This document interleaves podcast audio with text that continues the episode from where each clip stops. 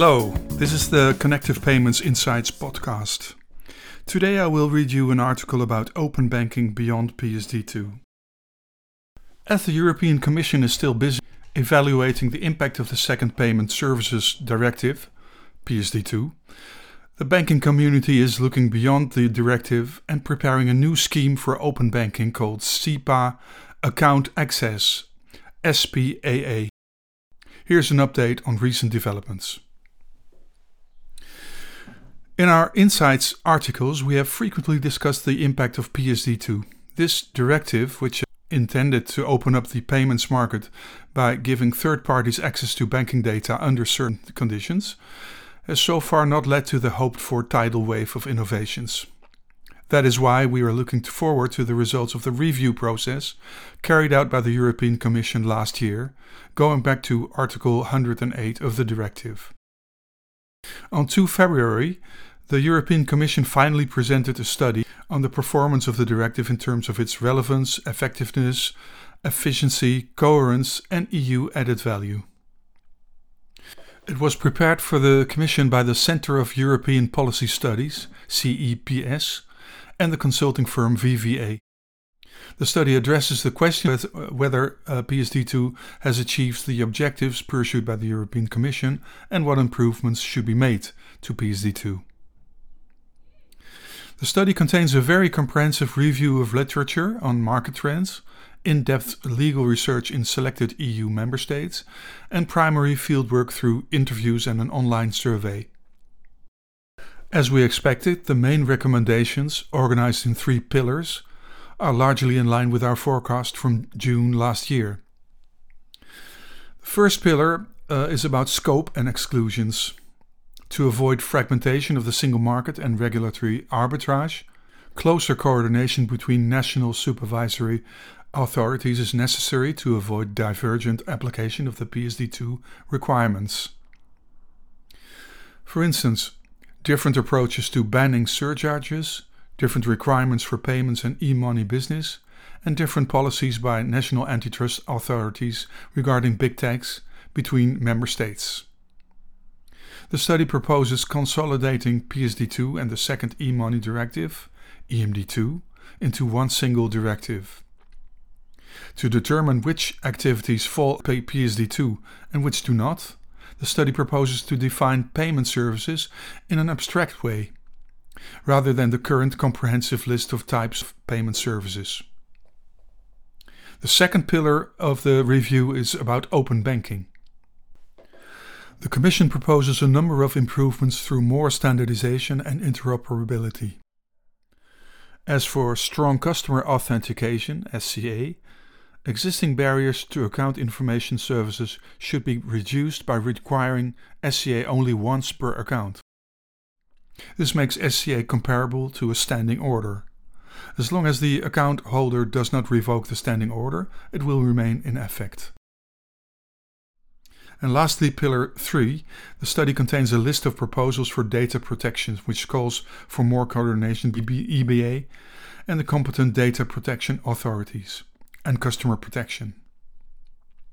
A full blown PSD3 may still be a long way off, but since the PSD2 is due to, for serious maintenance, the proposals will undoubtedly find their way into European legislation. Meanwhile, banks are defining an open banking scheme. While the European Commission aims to address the legal, technical, and operational issues for the current PSD2, the European banking community itself is working to professionalize open banking. The so called SEPA Account Access Rulebook, uh, SPAA, provides a set of rules and standards for banks and third party providers to access and use payment account information. This rulebook, which is under construction by the EPC, the European Payment Council, specifically addresses the PSD2 access to payment data issue described in the article The Review of PSD2. While PSD2 provides general requirements for access banking data, it does not entail a detailed technical and operational framework for accessing and using this information. The SPAA rulebook fills the gap providing a more specific and detailed framework for banks and third party providers within the C area.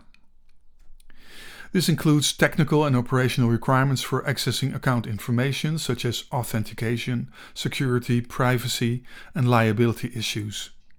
With SPAA, it seems that Europe is finally catching up with the UK, which, thanks to OBIE, has years of experience with detailed industry guidelines regarding open banking. But the banks also see a business case. The SPAA rulebook also provides specific standards for premium API based services, which are, for now, all optional. These premium services include credit transfer, direct debit, payment certainty mechanisms, e mandate, and future dated and dynamic recurring payments, thereby looking beyond PSD2. While providing access to the current account under PSD2 is a free service, banks apparently see a future revenue model in offering these new services to third party providers. Hence, the term SPAA scheme is used. SPAA will be based on Payment Initiation Services, PIS, via the SCT Inst rails. The opportunity for banks and third party providers to enter the scheme as participants will open on the 1st of September of 2023. The SPAA scheme's effective date is 30 November 2023. In a presentation at the Future of Payments Conference 16 March 2023 in Amsterdam, the EPC announced that starting from payments, the aim of SPAA is to move to finance beyond payments and eventually to move beyond finance. After struggling for a long time with the market's need and pressure from the Commission to provide access to customer accounts and thereby enable innovation, European banks seem to have come to recognize that it is better to embrace open banking and make money from it. The market is now wondering which development will prevail in the coming months and years.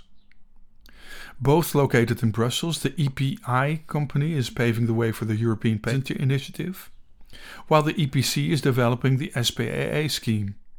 Much like EPI, SPAA aspires to become the prelude to the long awaited pan European payment system.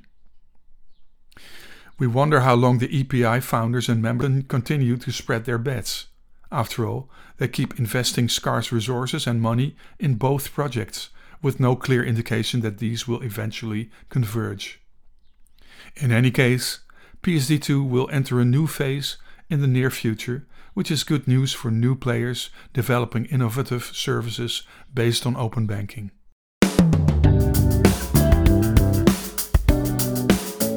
For more news, interviews, and insightful articles, subscribe to this podcast, our newsletter, or go to connectivepayments.com/insights. Thank you for listening.